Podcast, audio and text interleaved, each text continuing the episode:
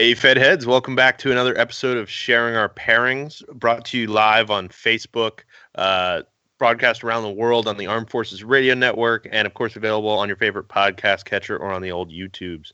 I'm your host, Tripp, here with my co-host, Dennis, who's got a... Technical difficulties. Yeah, slight technical difficulty, kind of a uh, Vaseline on the lens kind of situation. It's his camera just won't focus, so unfortunately, you guys are going to have to deal with a blurry Dennis for the evening, um, but hopefully we'll get that worked out by next week, and, and we'll be all good. But the important thing is he can hold up his cigar, um, and he doesn't have to do any of this like finicking around trying to get it to focus. Yeah, look at that. It's already focused there. See, and it focuses on your face when you do that, which is weird. Um, so tonight we're smoking the Avo Ritmo, and the reason we chose this cigar is because we're doing a uh, a pairing that I don't believe has ever been done on Sharing Our Pairings. I know we've never. We've certainly never dedicated a show to it. Yeah, uh, I think it's been talked about. It's been talked about for a very long time. For a while, yeah. Uh, and we've had we've had like we've had several requests. I can't say we've had hundreds of requests uh, because gin just isn't that popular these days. Um, but uh, we've definitely had a lot of interest in it. So I, I've been wanting to do a gin show because gin is close to my heart. And I found that the Avo Ritmo, it has kind of a. Uh, A funky, fruity sweetness kind of flavor that lingers on your tongue a little bit with that, like, it reminds me of kind of grapefruit peel, orange, guava, kind of like, I don't know, just a rich, fruity sweetness. And I think that's going to go really well with gin. We'll, we'll find out about that. You just lit your cigar, Dennis. What do you think of it so far? The first, honestly, the first two puffs on it were, were really kind of uh, pretty powerful, more than I expected.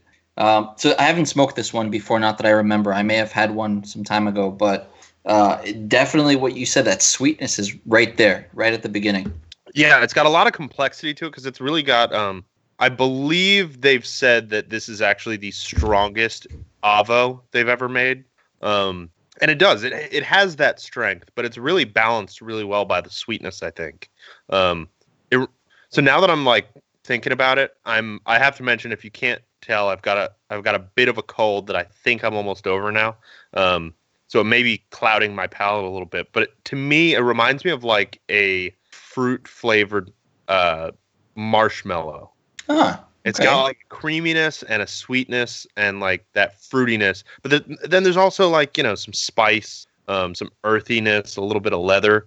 It kind of hits all the points. And to talk about the cigar a little bit, the uh, they went all out with the blend on this one. It's I. They mention it every time, and I'm always surprised by it. There's tobaccos from seven different countries, and that's a lot. There's a lot going on. So the wrapper is Ecuadorian, though they don't say the strain. I would guess, like, just based on the look, maybe Ecuadorian Habano. It could be an Ecuadorian Connecticut, because Avo has been using some, uh, some funky Ecuadorian Connecticuts, like in the in the regular Synchro. That's kind of a, a really dark Ecuadorian Connecticut. Um, the binder is Mexican. And the fillers are from Dominican Republic, Honduras, Nicaragua, Brazil, and Peru. Um, so there's a there's a bunch of different tobaccos in here. This isn't uh, that kind of situation where it's all from, from one country. It's definitely not a puro. It's about as far as you can get. I'm smoking the Toro, which is a six by fifty-four. This is actually the, uh, I pulled the little footband off here. This is actually the thirtieth anniversary edition, which, as uh, Scott told us last week during our Uh, cigar chat. If you haven't watched it, go back and check that out. Um, this is the same Vitola, the same production and everything as the regular stuff. Um, but the the footband indicates that they come in special boxes that are going to be released later this year that are really, really cool. Um, what else do I have to say about the cigar? Oh yeah, the the retail price on this Toro is eleven ninety. I think the Robusto is around is about a dollar less. Um, so you're looking at somewhere between eleven and thirteen dollars here. Which size are you smoking, Dennis? I've got the Toro as well. Oh, nice. Perfect. Um, and, of course, we're going to be pairing it with some gin. So I'm, I'm excited to get into some gin because I, uh, I've talked about it on the show before. I love gin. I started off like like most people. I, I had gin a couple times in high school, and I thought that, uh, that I was just not a gin guy, that I hated it. But after I met my wife and started hanging out with my father-in-law, who's a cigar smoker, I got him smoking better cigars. Um, and he kind of introduced me to gin, and now I I probably drink equal amounts gin and whiskey, like in like on a weekly basis. uh, which is huge because I, I love whiskey too. Um, so I've got three different gins here that I actually went, I noticed while I was getting set up, I went all West Coast. So I've got a Washington, oh, really? Oregon, and a California gin. Um, so I'm interested to see how, how these pair with this cigar. I think they're going to pair pretty well. Any thoughts before we get started here from you, Dennis? So, uh, so fun fact, actually, back in the seventeenth century, gin was pretty much sold in, in pharmacies as a medicine. Mm-hmm. Uh, there was this guy, I was trying to remember this guy's name. He was a physician that kind of came up with it, um, or he's credited as coming up with it, as uh, gin as we know today. Um, forget his name. Uh, Franciscus Silvius. That was ah, the guy's name. So he came up with this, and they started pushing it out to – to all the pharmacies as a remedy for all kinds of weird stuff, you know, like good wow. for your liver, good for um, uh, bladder stones, like all kinds of crazy stuff. And this gin boom happened. And with the gin boom, more people started producing gin. And eventually what happened was people started producing really crappy gin, right? When you have that kind of a demand, you're going to cut corners. And essentially they started adding, uh, I think it was turpentine into Ooh. the gin. Yeah, they were selling some rough stuff, man. Uh, that's so, what that's what you, they used to call bathtub gin. Yeah, yeah, pretty much. So interesting history to that. It's kind of uh, kind of weird, and a lot of us that started drinking gin initially not really liking it, and now you know have grown a have grown a really nice palate for it. It's definitely yeah. one of those things. It takes some time to develop and get there. Yeah, I think it takes a little while to develop a taste for gin, not because it's not because it tastes bad. But it's kind of like a lot of whiskeys where there are certain oh, yeah. flavors that are very aggressive. And if you can't taste past that flavor, that flavor turns into a wall and that's all you taste. Um, I, th- I feel like Laphroaig, peaty uh, Scotch might be oh, kind that's, of a good that's, example. That's because perfect. If you hate the flavor of of that peat smoke, you're not going to find any peated Scotch that you like. It's just not going to happen. And a lot of people are like that with juniper. But if once you've acclimated to that smoky peat, um, just like with gin, you start to taste the complexity that's underneath there. Um, and Jared Grillett says he doesn't like it because it tastes like a, a Christmas tree. I, juniper, I disagree. See, that's the juniper, man. The juniper is um, pretty intense. And as I'll talk about with one of mine, there there's a little bit of Christmas tree in some of these. Um, Uh, I had one more thought on my head. Oh, uh, the kind of renaissance of gin that happened. Um, I was reading about it. So it's a really interesting thing where um, Bombay Sapphire was released in, I think it was the early eighties. It might have been the mid eighties. Um, and they were really trying to turn gin into the cool new drink. So they released Bombay Sapphire, a nicer gin. It's a little more refined. A little. It's a little closer to vodka. It's got less um, aggressive flavors. And Uh, they somehow they made it popular in London, and then it just turned into a thing. And that's like that. It's uh, Bombay Sapphire single-handedly revived the gin industry, which was almost dead. Um, and that's where the kind of stereotype came back of uh, you know people in London drinking gin and tonics, because in the seventies and eighties they didn't drink a lot of gin and tonics because that's what your grandma drank. It, uh, gin was thought of as a woman's drink for a long time. Absolutely. Which is really funny because it's, uh, I don't know any women who enjoy gin very much. No, it's it's tough. And usually these days, if you find a woman that enjoys gin, she's covered in tattoos and works on her own motorcycle and, you know, mm-hmm. probably hunts on the weekends. Yeah, exactly. It's it's not considered a generally ladylike thing. But back then, um, gin wasn't manly at all. It was very uh, emasculating to drink gin in front of people.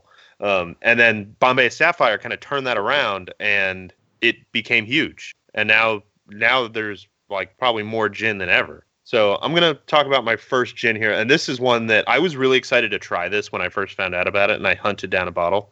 Um, it's called Big Gin, and you can tell it's Big Gin because it has giant, giant label. But there's the important part: it's peat barreled. So Which this is very exciting. Is, Yeah, so this is a gin. Uh, it's called Big Gin, obviously. It's from a distillery called Captive Spirits in uh, Seattle, Washington, and they age this for. Let me let me find the uh, details here. I just got to pull up my notes. Um, so, oh, Captive Captive Captive Spirits is the name of the place. They were founded in twenty eleven, and they have two one hundred gallon pot stills, which is not very much. Um, that's all they've got to work with. So this is their Big Gin, which they don't release a lot of details on it. Um, as I'll talk about in a, in a little while with my next gin, a lot of times they tell you precisely what is in gin. They basically tell you the exact recipe um, because they're not telling you the measurements, and that's the entire uh, crux of what makes a gin unique is the measurements of what you put in there, not necessarily what you're putting in. Uh, so they have a two hundred gallon pod stills. Oh, it's uh, so th- they get the peat barrels. I hate calling them peat barrels, but that's what they call it, peat barreled. um, they get single malt barrels from Westland, uh, which is a, a single malt distillery that's in Seattle, and they have a peated single malt. Uh, it's called their peated American single malt, and so they age it in those barrels for four months. It comes out this nice, like almost Ardbeg color. Let me hold up the glass. It's just a little dark or a little lighter than Ardbeg. Ooh, that's pretty. It's like a, a light gold. And I'm gonna.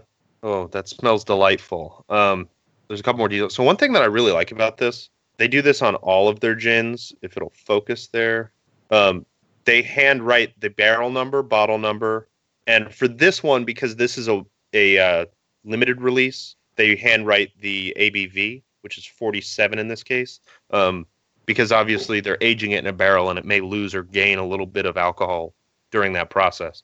Um, with the regular stuff that they cut with water, uh, it's just printed forty-seven. So I guess this one just, I mean, four months is a long time, so I wouldn't expect it to lose an entire percentage point. So I'm going to take a couple sips while you talk about your first pairing here, um, and then I'll let you guys know what I think of the peat barrel Big Gin paired with the, the cigar here. Man, I... I totally screwed up my pour. I got overzealous. So I have these new, uh, thanks to Tripp, I bought these Glencairn glasses. And see, look at that. My camera works properly. Yeah. It's crazy. I don't know why. So I, I poured a little bit too much of my first one, but that's okay. My first uh, gin for tonight. These, I, I do have to say, these glasses are deceptive. They're um, insanely deceptive. Like, this is the perfect pour point because this is about two ounces, which is like right at the yeah. widest point. Um But it's really, really hard to tell if you got it right or not while you're pouring it. So a lot of times I'll pour it, yeah. and it'll be at the top of the bulb. Yeah, dude, I, I think I pushed a little bit too much on that one. But that's okay. We'll drink it.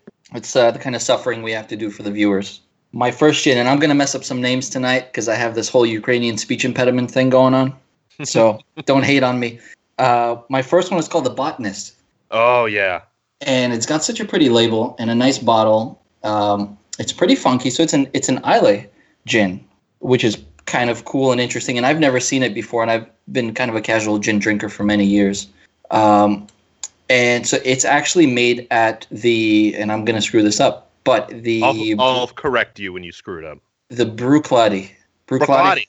Bruichladdich. Yeah. So it's produced by Bruichladdich. It's their gin, and uh, the cool thing with this is they use the nine classic kind of botanicals, the the... cassia bark, the coriander, the juniper, obviously. And then they go and they get twenty-two different kind of local herbs, you know, from the Islay area, which is kind of awesome. I always love that locally sourced thing. Um, and it smells so good. It's just so smooth, so clean. Uh, I'm pumped to try. I haven't even sipped on it yet. Um, let me ask you something about that. Does it say anywhere on the label, does it say distilled gin? This is a point that I wanted to bring up, but none of mine are actually distilled gins, at least not oh, um, as actually, described on the label. That is a good good question. Let me check it out. Because I wanted to so, talk about what distilled gin is versus gin. Yes. Yes, it does. So it's distilled uh, one hundred percent grain neutral spirits and obviously distilled and bottled at the but, Bruichladdich distillery. But does it say distilled gin? Oh, of the name That's itself? The no. Thing. No. Okay. So it doesn't. It just says dry gin. Okay. So what that probably means is uh, so actually first an, a really interesting thing about that, and the reason that Bruichladdich makes it is uh, as we've talked about before, we've actually talked specifically about The Botanist when talking about this before. Um, so Bruichladdich was a distillery that opened and closed and opened and closed and opened and closed for the last hundred years. Um, and they were closed during the nineties uh, into the early two thousands. I think it was two thousand two or so that they opened back up, or three maybe. Um, and when they started distilling spirits again, they obviously, they had all this old whiskey that they could still use um, that was, you know, ten, fifteen, twenty years old already. But they didn't have anything new. So they had to make new whiskey, put it in barrels, and sit on it for ten years because their their youngest expression was ten years, I think, at the time. Um, so they made this gin specifically so they'd be able to sell something in the meantime. and it just got, they had intended it to be kind of a, a project that would last until they could sell whiskey. And it turned out to be much more popular than they had anticipated. And now it's it's a fairly popular gin. Um, but actually, I wanted to talk about distilled gin. So the difference between when something says that it's gin, so like, um, I mean, this one doesn't even say gin. It just says distilled and bottled by. And um, but if you see something that says distilled gin on it, that actually means that they add the all of the ingredients, the herbs and spices and everything, um, to they they soak it in the raw spirit and then they distill it again. Oh, so they're okay. dis- they're distilling. They're not really distilling out the flavor, but they're distilling it again, so the flavor comes through differently. Um, the the way to make regular gin that's not that's not technically distilled gin is you just take the raw spirit, soak the uh, additive, right, whatever the infusion, additive yeah. you have, yeah, infuse them, and then bottle that. Um, and I, I've never tasted two side by side, but I need to do that at some point. And this peat barrel gin, um, the peat is so so so light, um you barely know it's there, but it adds like it reminds me a little bit of that uh like the the mouthfeel or the kind of aftertaste, I guess, uh finish of Ardbeg, where you end up with that like a wisp of smoke, like you can barely okay. taste it, and it just kind of leaves it in your mouth a little bit, um but then it's got like this spice and sweetness that's really good. um And I know, Jared, you probably hate this, but it's got a ton of juniper, very juniper forward, which I love. Um, and I just think that this is a spectacular, like, um, most people don't drink gin straight. Most people are going to order a martini, or they're going to order, like, a gin and tonic. Um, and then there are some people who order, you know, a gimlet or a Negroni or something like that, some other kind of gin-based cocktail. But most people don't drink it straight. I think this is the kind of gin that could work as a really dry martini, or uh, maybe with soda water. Um, oh, but I really like it on, just on its own. Um, I wouldn't, like, I don't feel the need to add anything to this at all to make it better. Of course, I, I've been drinking that and talking so much that I haven't smoked my cigar. So I'll let you talk it, about your pairing, and then I'll figure out how, how it pairs with it. For me, you know, juniper is, it's definitely there, uh, but it's not the dominant flavor. For me, uh, oddly enough, the dominant flavor is coriander. It's got that, like, yeah. coriander zest to it that really pops. And, and it's surprisingly smooth, given the way it smells. And that's the thing with gin, too, right? A lot of people kind of smell it, and they're put off by it. Sort of like tequila. Oh, yeah. Um, and, it you know, it smells – it's not as bitey on the nose. It smells smooth, and it definitely finishes smooth on the palate. Um, and doesn't really linger either. It's kind of it's kind of a weirdly refreshing gin. Yeah. And I think I, something like this would work in a cocktail very nicely. But it I don't know if how many people actually sip gin, but this would be a great sipping gin. I mean, most people, the way you're going to sip gin is as a martini, which the martini yeah. is another uh, another whole history story that I could tell. But most people don't drink sweet martinis anymore. Like, you know, um, you'll hear somebody ask for a, a, a dry martini. So a dry martini in modern terms means cold gin. Yeah. Uh, most people don't put vermouth in, in martinis anymore. That's kind of a thing that died out with World War Two. I'll, I'll explain that after we take a break. Um, but we'll be right back after a message from one of our sponsors, and then I will, uh, I'll regale you all with the story of why nobody drinks vermouth anymore. Brought to you by Gurkha Cigars. Gurkha Cigars, makers of the world's finest cigars. Try the ninety-three rated Heritage, featuring Rosado, Ecuador, and Habano wrapper, Nicaraguan binder, and Dominican, Pennsylvanian, and Nicaraguan fillers. Blended by Gurkha's blending team at American Caribbean Cigars, it is hand-rolled Nicaraguan, available in thirty-five count boxes. Talk to your local B and M about the Heritage today, or talk to them about other fine Gurkha cigars. All right, and we're back. Whoa, your your camera just got real crazy. So I was I was saying before how I was going to tell the story of how uh, how vermouth just got less popular and dry martinis became the thing. Uh, it was yet another thing from World War Two.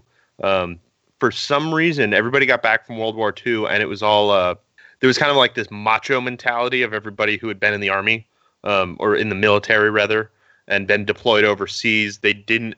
They didn't want things to be soft around the edges anymore. They wanted, uh, it's kind of like the same way that Harleys became popular. They wanted to be badass. And drinking a martini was no longer badass. But a dry martini could be badass. So um, they just stopped drinking vermouth in their martinis. It became kind of the uh, the the less manly thing to do for some reason. Kind of like we were talking about before with the gin and tonics in London. Um, and then now most people that I know that drink martinis don't even have vermouth in the house, which is crazy.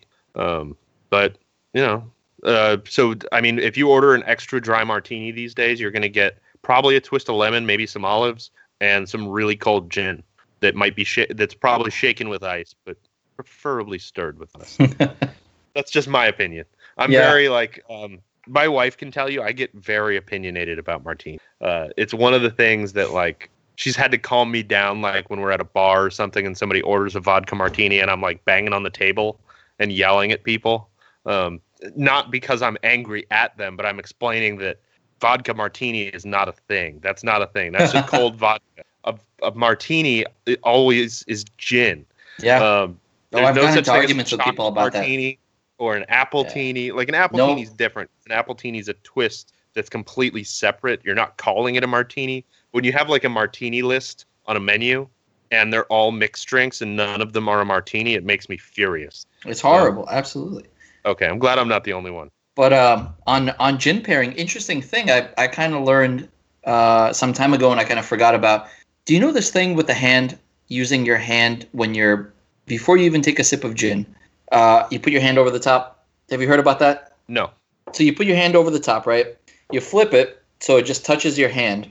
And then you not rub your hands together, but you just kind of pass.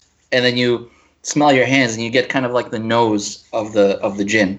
And this is like what gin masters, I guess, would, would do to, to sample. All right, I'm going to try that real quick. I just got gin all over my uh, mic. To me, also, just... preferably your hands should be clean for this. Just disclaimer uh, on that. Honestly, doing that, uh, to me, it just smells like Lysol. Like, really? It just smells, all I smell is alcohol, evaporated alcohol. Mm, interesting. Oh, man, I love how this, this one smells. But I'm going to move on. Um, so my next one comes to me from California. I should have ordered these going down the coast, but uh, I like it more this way because I'm going in order of intensity, which is interesting because my first one is barrel-aged. This one is not barrel-aged, um, but this is much more intense. This is Saint George Terroir Gin. So Saint George is interesting because they've got uh, three different gin recipes that they that they sell. They have uh, terroir, botanivore, and uh, rye. So the rye is actually a different. It's actually made with rye, um, whereas the other two are just neutral grain spirits. Um, I think corn and barley, if I remember correctly. And the terroir and botanivore are actually completely different botanicals that they end up adding. So this is where we get into uh, what I was going to talk about, about the botanicals. So a lot of gins will divulge every single botanical they use. Um, it's very, very common because that's what makes it unique, but also you can't really copy somebody's recipe just knowing what was in it. You have to know the specific process. Um, and it also, one thing I really like about it is that it gives you... Um, It gives you tasting notes kind of without being like that annoying, you know, seven year age Madagascar vanilla kind of like spe- specif- specificity. Um, Ancient fig notes. Yeah. Like anything that's like weird and floaty like that. Um, I like just knowing what's in it and then you can search for those things. And with gin, the interesting thing is you can usually f- pick those out. Um, so this one has twelve ingredients. Um, And actually, before I talk about the ingredients, Saint George was founded in nineteen eighty-two. They're in Alameda, California. Um, and terroir, of course, is a term from wine where it's the uh, terroir is basically the meaning is the essence of the ground, the soil. Uh, it means that all of the environmental uh, variables influence that grape and make it taste the way it does. So you can gr- you can take the soil, you can take the grape. You can plant it somewhere else, and it'll taste completely different because the terroir is different. Um, and that's kind of what their philosophy with this is. It's all local California ingredients, or at least most of them are.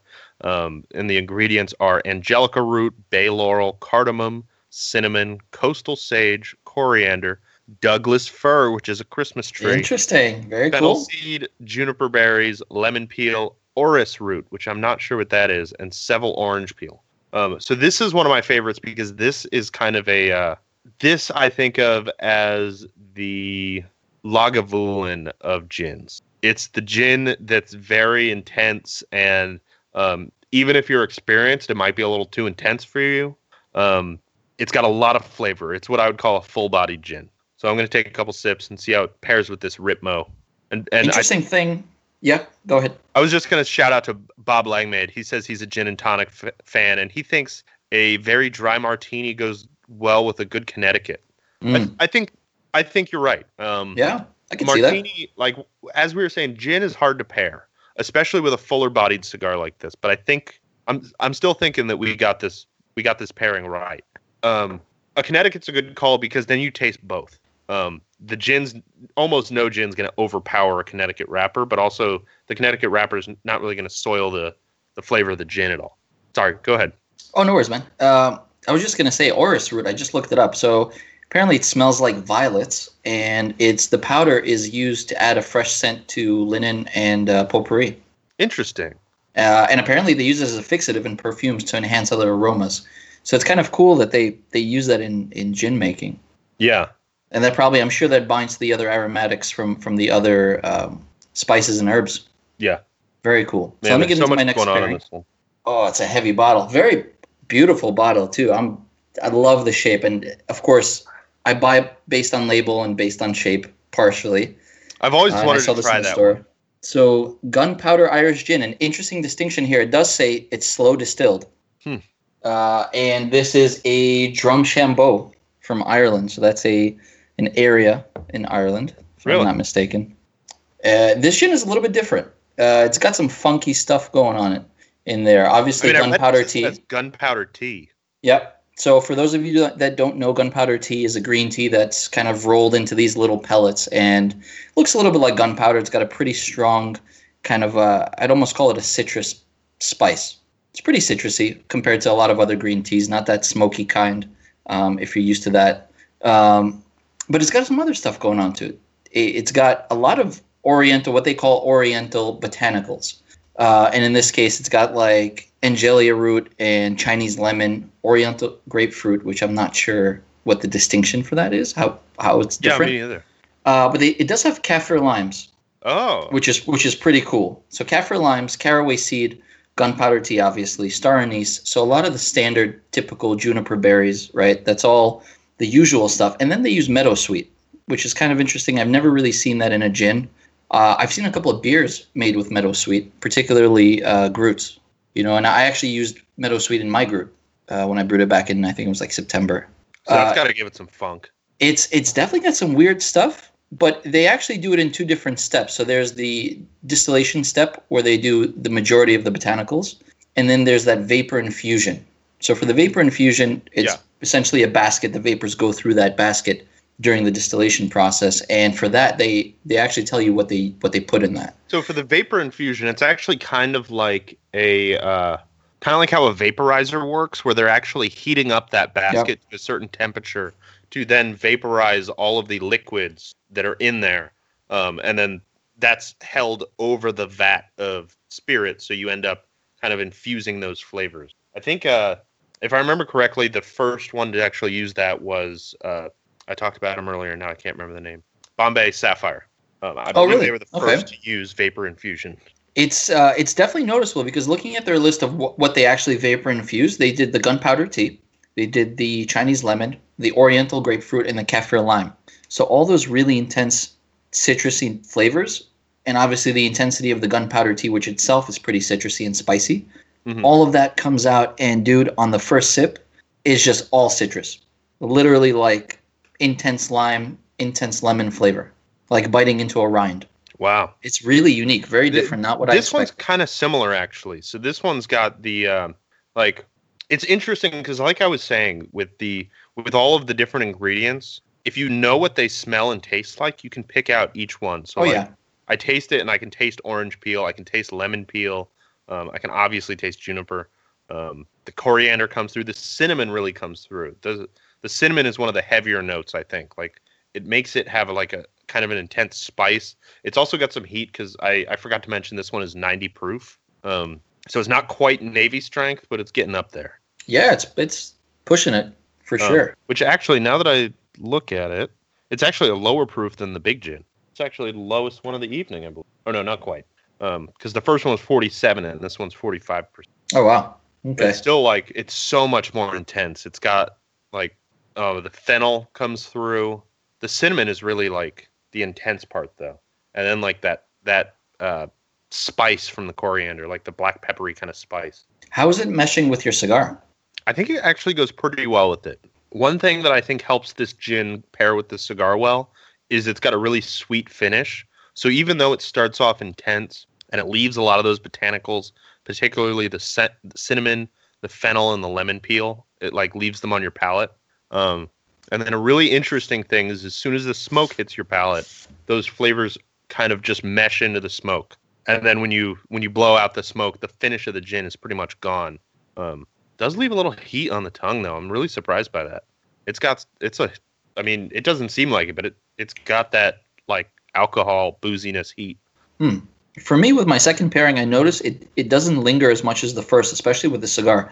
So once I start smoking the cigar again, that gin flavor is pretty much gone. All the citrus is gone, but it's it kind of leaves room for the cigar notes to come out.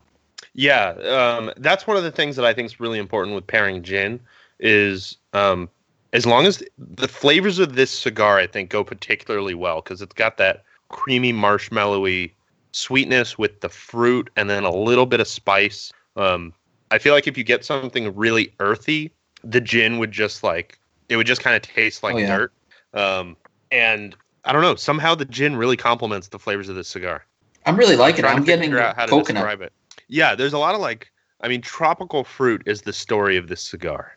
Um, and that's not just that it says South America on the, on the band. You really get that like tropical fruit kind of flavors. Coconut is actually a really good flavor, a, a good note because I definitely taste coconut, and I was having trouble putting my finger on it. Yeah, I've I've, I've been drinking a lot of those coconut I P As, so I can I can pull it out pretty easily. They're so good. Man, this is a great cigar. It's it's smoking very nicely too. I'm I'm just really surprised by how much sweetness I get out of it, um, and it's not that typical chocolatey sweetness that you're used to getting from cigars. Oh, definitely, it's much lighter. Um. So we're going to take our second break here because I almost missed that. We're a couple minutes late, but we'll be right back. This show is sponsored by Cigar Oasis. Don't spend all your time worrying about your cigar wrappers cracking, splitting, or falling apart from humidity fluctuation issues. Set it and forget it by choosing Cigar Oasis, a professional solution which provides equal distribution of humidity with precise electronic controls. Monitor your cigars through the internet using the smart humidor Wi-Fi attachment. Why don't you spend all your time enjoying your cigars and relaxing and let Cigar Oasis protect your cigars? Cigar Oasis has solutions for any humidor. Make sure you set it and forget it today. I guess so. All right, and we're back. Uh, we're talking about gin and the Avo South America Ritmo. Um, first ever gin show. First ever gin show. Special, it's round special. Um, I'm just, I'm really surprised by so far how my gins are going. I think my last one is going to be the loser. I'm guessing. Um, so I'll get to talking about that now. The, this is Ransom Old Tom Gin. They've got a nice old looking label there. That's classy. Yeah, it's a it's a classy one. Um, so this is a local one to me. This is made in uh, Sheridan, Oregon, which is a couple hours away. I think it's about an hour and a half. Um, so this is another, as you can see, barrel-aged gin. But this one is a little bit different. So this one is, it's called Old Tom Gin. So Old Tom Gin is basically the pre-Prohibition style of gin. Um, when Prohibition started, they were really shying away from barrel aging anything because it took too long. So they would make stuff, put it in a bottle and sell it. So that's why there was a lot of like really bad whiskey at that time because they were putting in weird stuff to make it look brown. Like that's when you got stories of formaldehyde being in whiskey and stuff mm. like that. So clear spirits were what everybody wanted during Prohibition. Um, and then after Prohibition, of course, that's when that's when the modern version of gin became the standard type of gin. Um, and before that, it was stuff like sloe gin, Old Tom Gin. Mm. So Old Tom Gin is from the mid eighteen hundreds, and it was kind of the gin that was used to create a lot of gin cocktails that we know today, um, the style of, of gin. Um, so let me talk about the... the distillery first. So it's Ransom Distillery. They make a couple of whiskeys. Um, personally, I've had a couple of their whiskeys that I haven't liked a lot. Um, so I don't go seeking them out, but I haven't had one in a while. They were founded in nineteen ninety-seven. Um, And the interesting thing about this gin is that it is barrel-aged for six, six to eight months in French oak barrels that previously held wine. Um, so you get okay. some of that, like some of that sweetness from the wine that's really interesting. And I, I think it's safe to say it's red wine because it comes out this color. And if it's only spending six or eight months in there, it's very unlikely that it is uh, that they held white wine. And it's hard to see on camera. It's got kind of a pinkish hue. It just kind of looks like whiskey on camera. Um, and again, they tell you exactly what's in it. This one, they have a very short ingredient list on on this gin. It's juniper berries, orange peel, lemon peel, coriander seed, cardamom, and angelica root. That's it. Interesting. And, and angelica is awesome. Yeah, uh, I really like the angelica root. I think all three of these have angelica root in them. Um, and it, it clocks in at forty-four percent A B V. So this is the weakest of the evening for me. It's interesting that I went in reverse order for alcohol because I was going uh, in the like the body of the drink. Um, and this one, as you can tell by the color, has a little more flavor. It's got a little more sweetness than the others. And I think the sweetness is what's going to fight with the Ritmo because I think that's what makes the others work really well is that they're fairly dry. Oh, and uh, Peter Gen- Genetatos, Genetatos, hopefully I'm saying it right. Hopefully one of those is right. He wants to know if this is a medium cigar, medium plus. Um, I would call this one firmly medium plus. Um, it's strong for an Avo, but it's really not that strong. Yeah. Um, yep. M- medium plus is about right, I think. Um, I'm not at the end yet, so I don't know if it's going to pick up, but I doubt it's going to pick up enough to, for me to call it full body. Yeah, definitely. It's it's certainly accessible if, if you're uh, mostly a medium smoker. It's it's definitely accessible.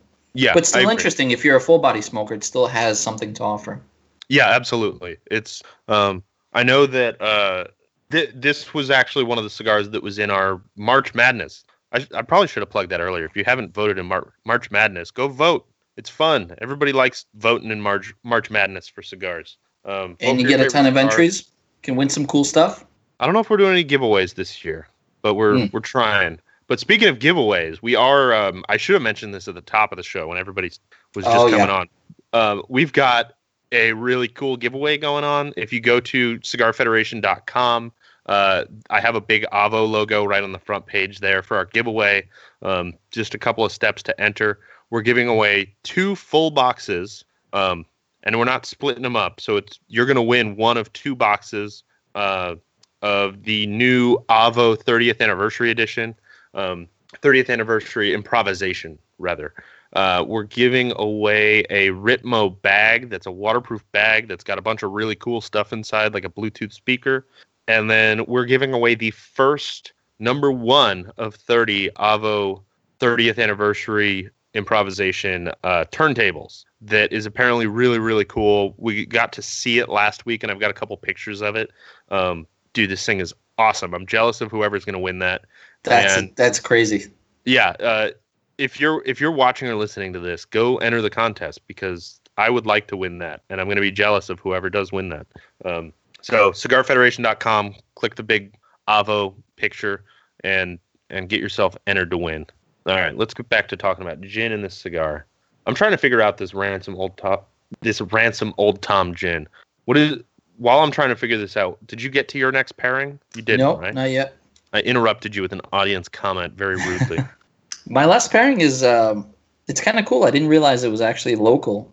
Uh, so the, of, of the three, this is the only local one. This is from Long Island. And it's uh, it's got a cool backstory, too. So it comes from Wolfers Estate. Oh, I've seen that one around. Oh, you have? Okay, so I, I didn't yeah. realize how how big the distribution for it was. I wasn't sure. Um You it's can't really tell. I saw it on some Gin Nerd website. Oh, I'm sure it's been, yeah, it's probably been somewhere around. Uh, it's hard to tell from the camera, but it's actually kind of pink. It's got a really nice pink hue to it. Not not too intense, but they classify it officially as a pink gin. And the reason for that is they actually use rosé table wine. Oh, wow. For it. So they, they, they distill the table wine to make this gin. But before I get more into the gin, uh, let me tell you a little bit more about these guys. So they're based out of Long Island. It's kind of the the Hampton sort of area of Long Island, and it's uh, it's called Sagaponack. Sagaponack, I don't know. It's a funky name. Know. If you go out to Long Island, they got some weird names out there. I've never yeah. been, but these guys are actually uh, they produce grapes and they make wine. That's their jam, you know.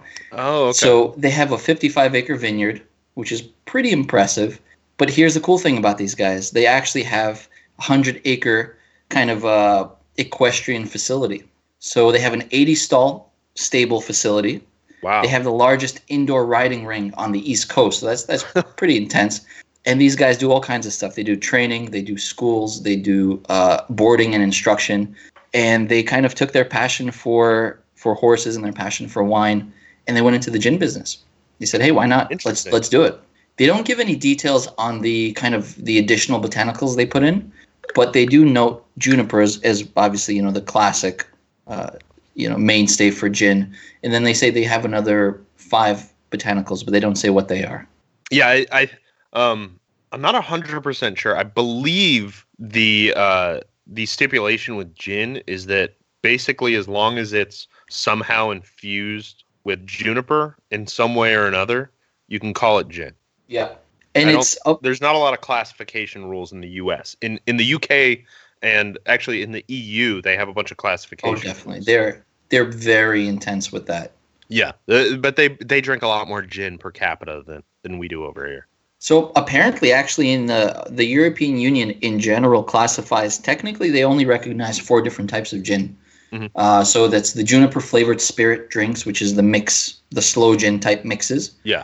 Uh, standard gin, distilled gin, and then the London gin, which is London dry. Yeah, which London is basically, um, it's interesting because London dry doesn't really have like super strict requirements. It's basically, um, it just can't be garbage gin. Basically, they have yeah. the stipulations are more on uh, the quality of the product, the minimum A B V and stuff like that. Than yeah. you know, than you can't put formaldehyde in it. Has to be unfortunately, in it. Yeah, I think. Um, oh, I'm rem- I, I just remembered what it was for gin, uh, or for London dry gin rather.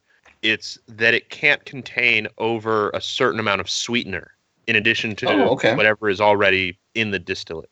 Because um, you know, with with distilled spirit, you can legally add pretty much as much sugar as you want to it, yeah. and still call it whatever it is. Um, but London dry gin eliminates that. It can only have a certain amount of uh, added added sugar left over at the end of the distillation process. Interesting.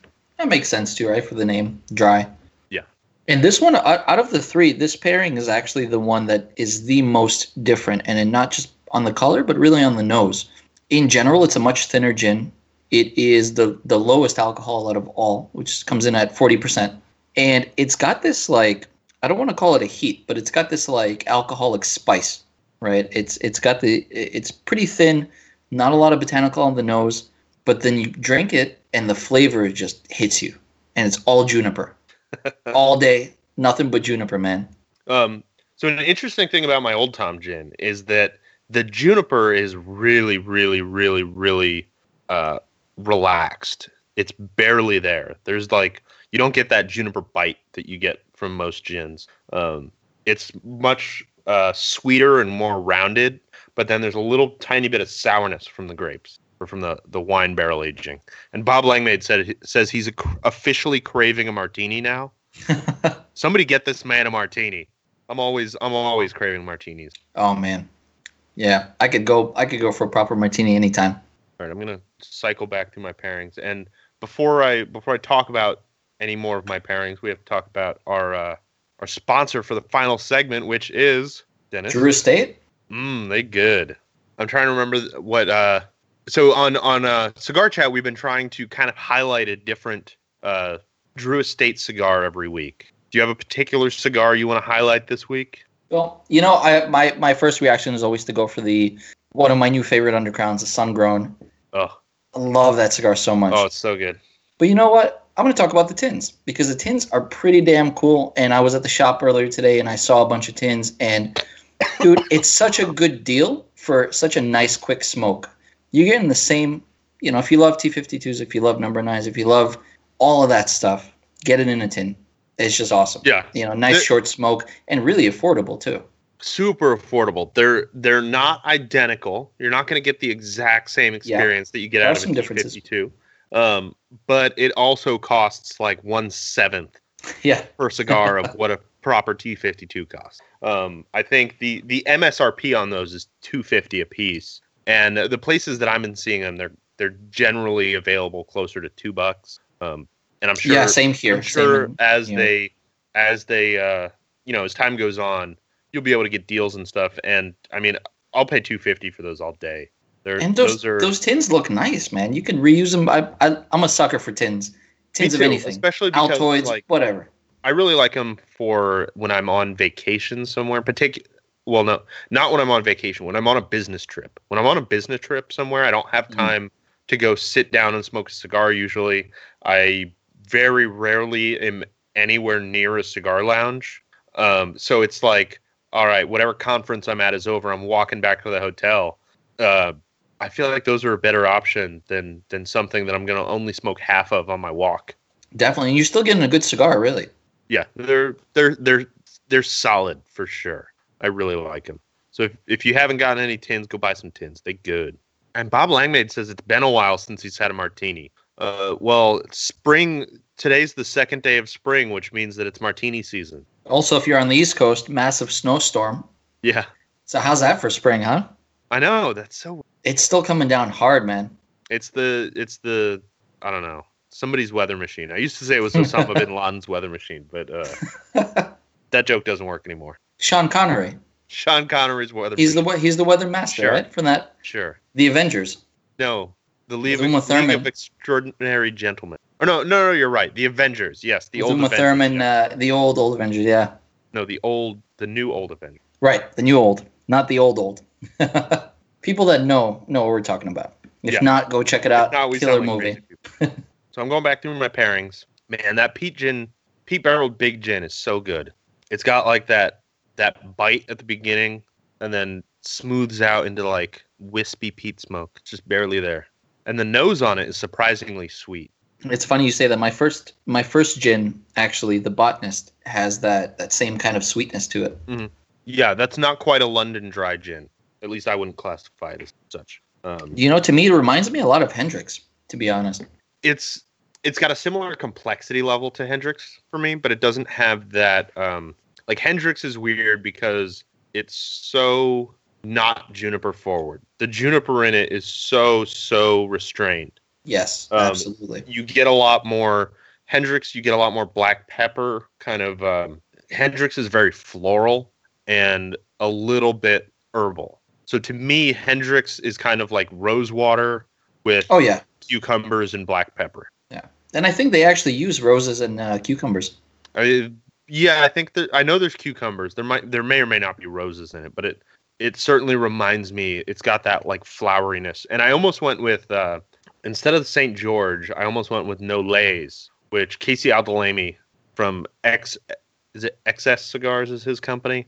He uh, he posted a picture of it, and I asked him if it was any good. And then a couple weeks later, my father-in-law turned up with a bottle.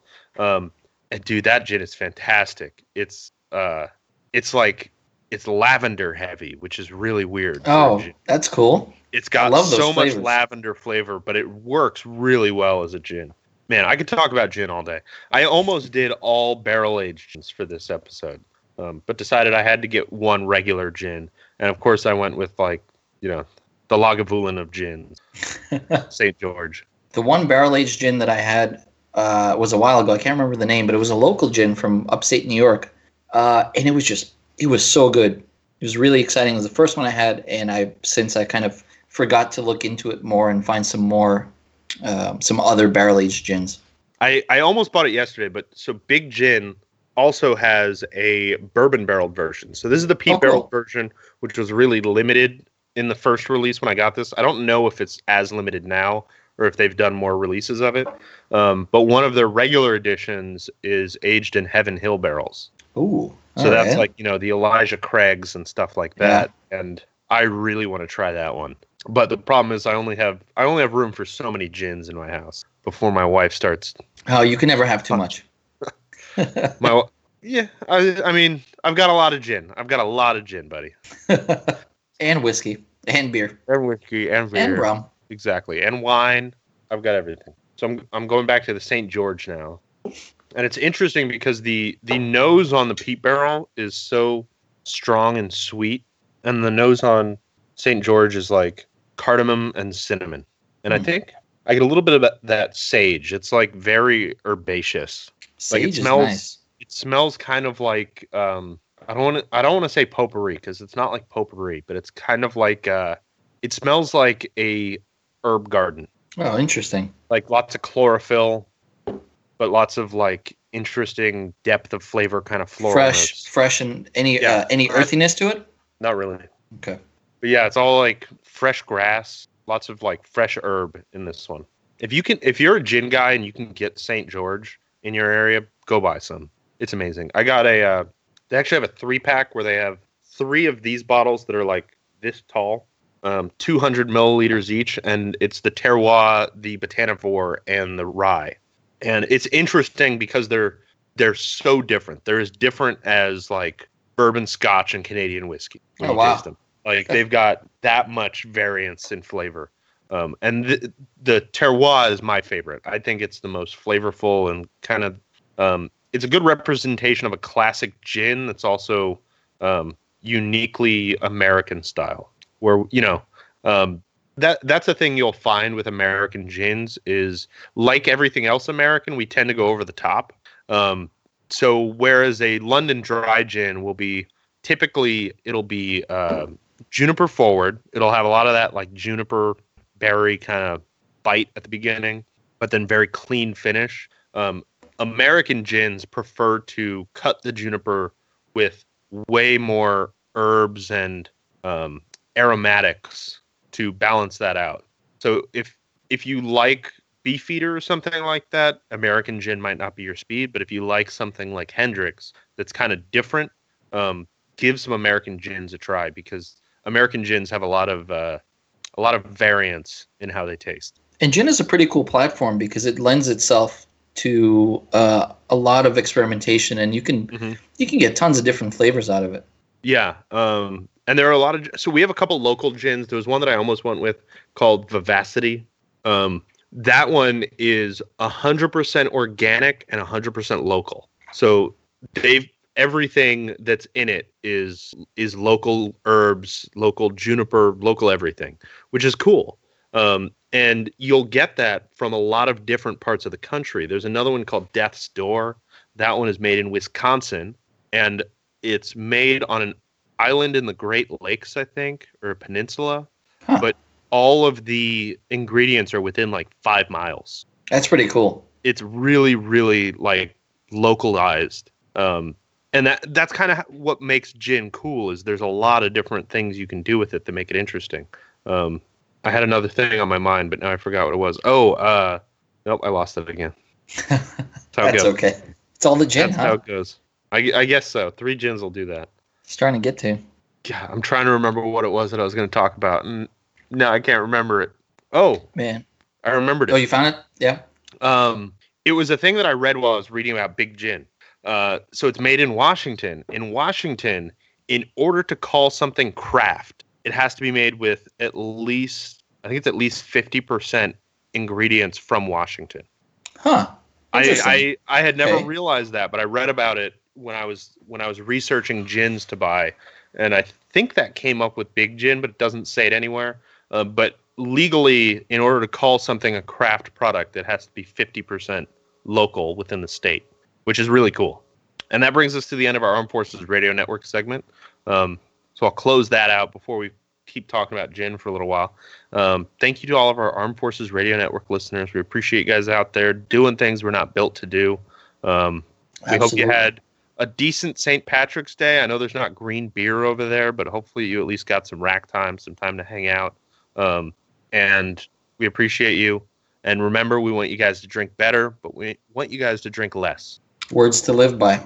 Words to live by, indeed. Um, it's funny because I, um, when I think about that phrase, it's like kind of a cheesy phrase, but we do.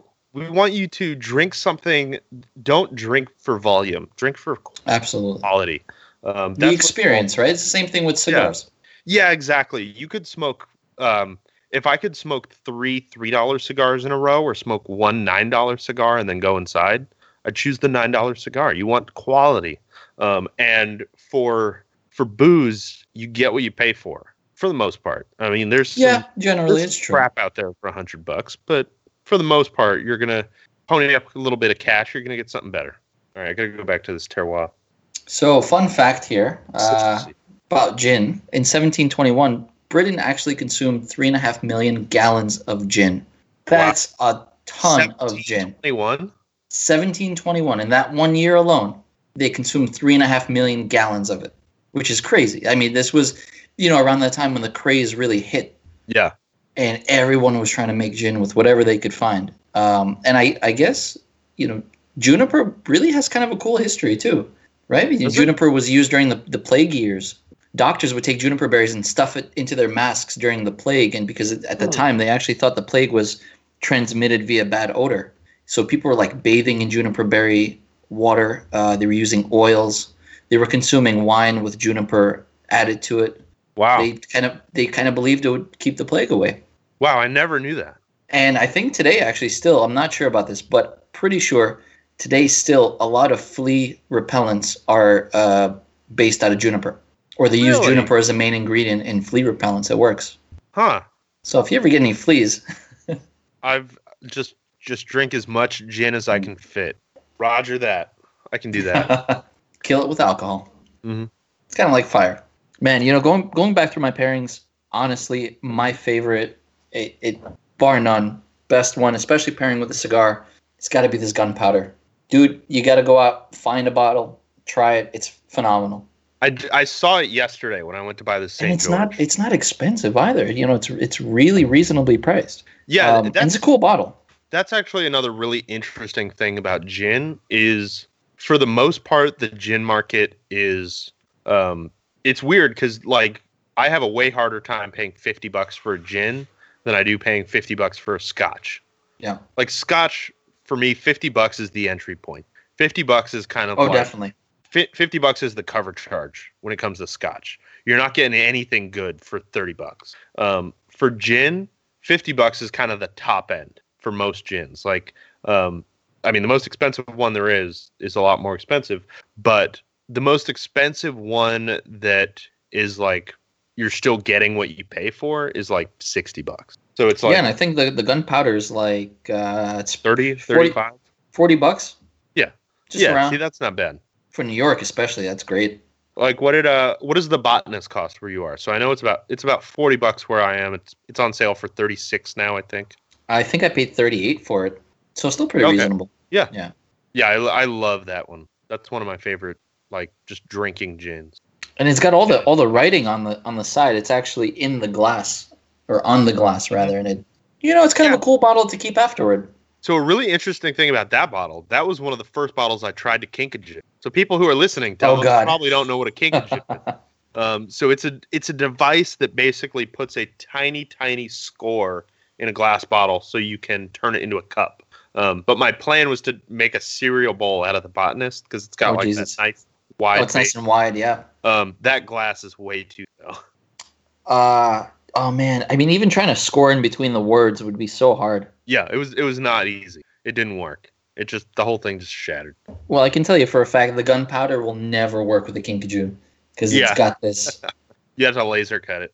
Yeah, but it's a nice presentation. You know what? At the end of the day, when you when you pay that kind of money for a product, presentation does play into it. Absolutely. Absolutely. Absolutely. Not just the purchasing quality of it, but also when you take it home, you want to display it. You put it on your shelf or your wherever you keep all your spirits. It's nice to look at. Yeah. Um, so, what are your takeaways from the cigar tonight? The the uh, the Ritmo South America or South America Ritmo from Avo. So much sweeter than I expected. Yeah. And all of these tropical notes that I'm getting from it are just insane. I would have never guessed. It reminds me a little bit. So. Um, I think we may need to do a Redux show at some point and pair this with milkshake I P As. Um, oh, man, I'm down I, for that. I think that might be too complimentary where we're going like sweetness and sweetness, but it's it's got like that tropical sweetness, the mango, guava, coconut kind of flavors that mimic what people are doing with milkshake I P As these days. I think that might be really interesting. That could be cool. And I, I think I see the cigar really working well with uh, ciders as well. Some of the funkier ciders, the sour. Yeah, I see that too. But in general, it, you know, pairing a cigar with gin, really tough. And this cigar makes it that much easier. Yeah. It pairs great. I mean, I, th- I think for you know first experience pairing this particular cigar with the gin, uh, very cool. Gin is yeah. a tough spirit to pair with. I, I think we picked. I think I'll take the credit. I think I picked the right. You did, absolutely. Because I a, a couple months ago I had one of these from I P C P R because it was in the. Uh, so Davidoff does these really nice boxes where they kind of have um, all of their releases of the year, and there was a new Vitola of this. I believe it was the six by sixty, and I sat in the chair right there and I smoked it. And I immediately texted Dennis, like, I found the cigar for gin. Oh, yeah, it's, I remember that. It's the Avo Ritmo. This is a cigar that's made to go with gin. Um, and I, I think just because it's got that, like, that fruity sweetness rather than chocolatey sweetness or something that I think would clash with gin. Um, another another avenue I think we could find for gin would be, like, a floral cigar. But the thing is that floral cigars are very difficult to find, um, and very difficult to do well. I, the the only floral cigar I can think of is the Crux Passport, and that one I don't know if it would work because that's really heavy on the pepper, but then it's got a really heavy oh, yeah. floral component. So the the way I always explain that to people, it's it's like if you had a mouthful of pepper and then you smelled a bouquet of roses. That's what it's like smoking that cigar. It's mm. really it's two really contrasting flavors, but I think the pepper would mess with the gin too, because um, this this has spice, but it's pretty light on the spice. Oh, definitely, definitely very light, and it was a you know pleasant surprise. I like it. Um, what's your pairing of the night? I think my pairing of the night is mm, it's the peat barreled. The peat barreled Big Gin goes really well because it's got sweetness and it's got that complexity and a, that little bit of smokiness um, that doesn't interfere with the flavors of the cigar, but it brings out a little bit of the sweetness and the fruitiness of the cigars. What do you think? For me, honestly, I'm going to go with the Gunpowder. And I think it's that vapor distilled, the kaffir lime and the, and the, the lemon, and definitely the Gunpowder tea that comes out on the nose, on the finish, and it really fits nicely with the cigar. It really goes well with that sweetness and that those tropical notes. I get a lot of the coconut, and it it's not overpowering. Yeah, awesome. All right, well, thanks, everybody, for watching or listening. We really appreciate you guys out there. If you haven't already gone and entered in that Avo contest, go and do that now because um, you can win some cool stuff um, if you're in the U S. Unfortunately, uh, well, if you're in Canada, we can send you the record player. We've already got, we've yeah. gotten that nailed down. So if you're if you're in Canada, you can enter, but the only prize you're eligible for is the record player. So if you win and you're in Canada, um, we're probably going to have to redraw the prize for somebody else, unfortunately. But that's that's the nature of tobacco. Yeah, it's so, tricky business. Yeah. Thanks, everybody, for watching or listening. Uh, we appreciate you guys out there watching, uh, listening, supporting us, and doing what we love. Um, and we will catch you next time. We're going to be back tomorrow. Uh, Jason and I are going to do a News of the Week episode. And then uh, I think we've already got a guest lined up for next week or the week after. I'm not sure which. Um, but we've got some guests coming up um, that are going to be interesting. We've got at least one person that we haven't had on in a long time and one person who's never been on before. Um, but we'll announce this as we get closer. And remember, here at Sharing Our Pairings, I'll let Dennis do it this time. Want you to drink less, drink better. You got it backwards, bro. Oh, come on. We want you to drink better. Well, we want you to drink less.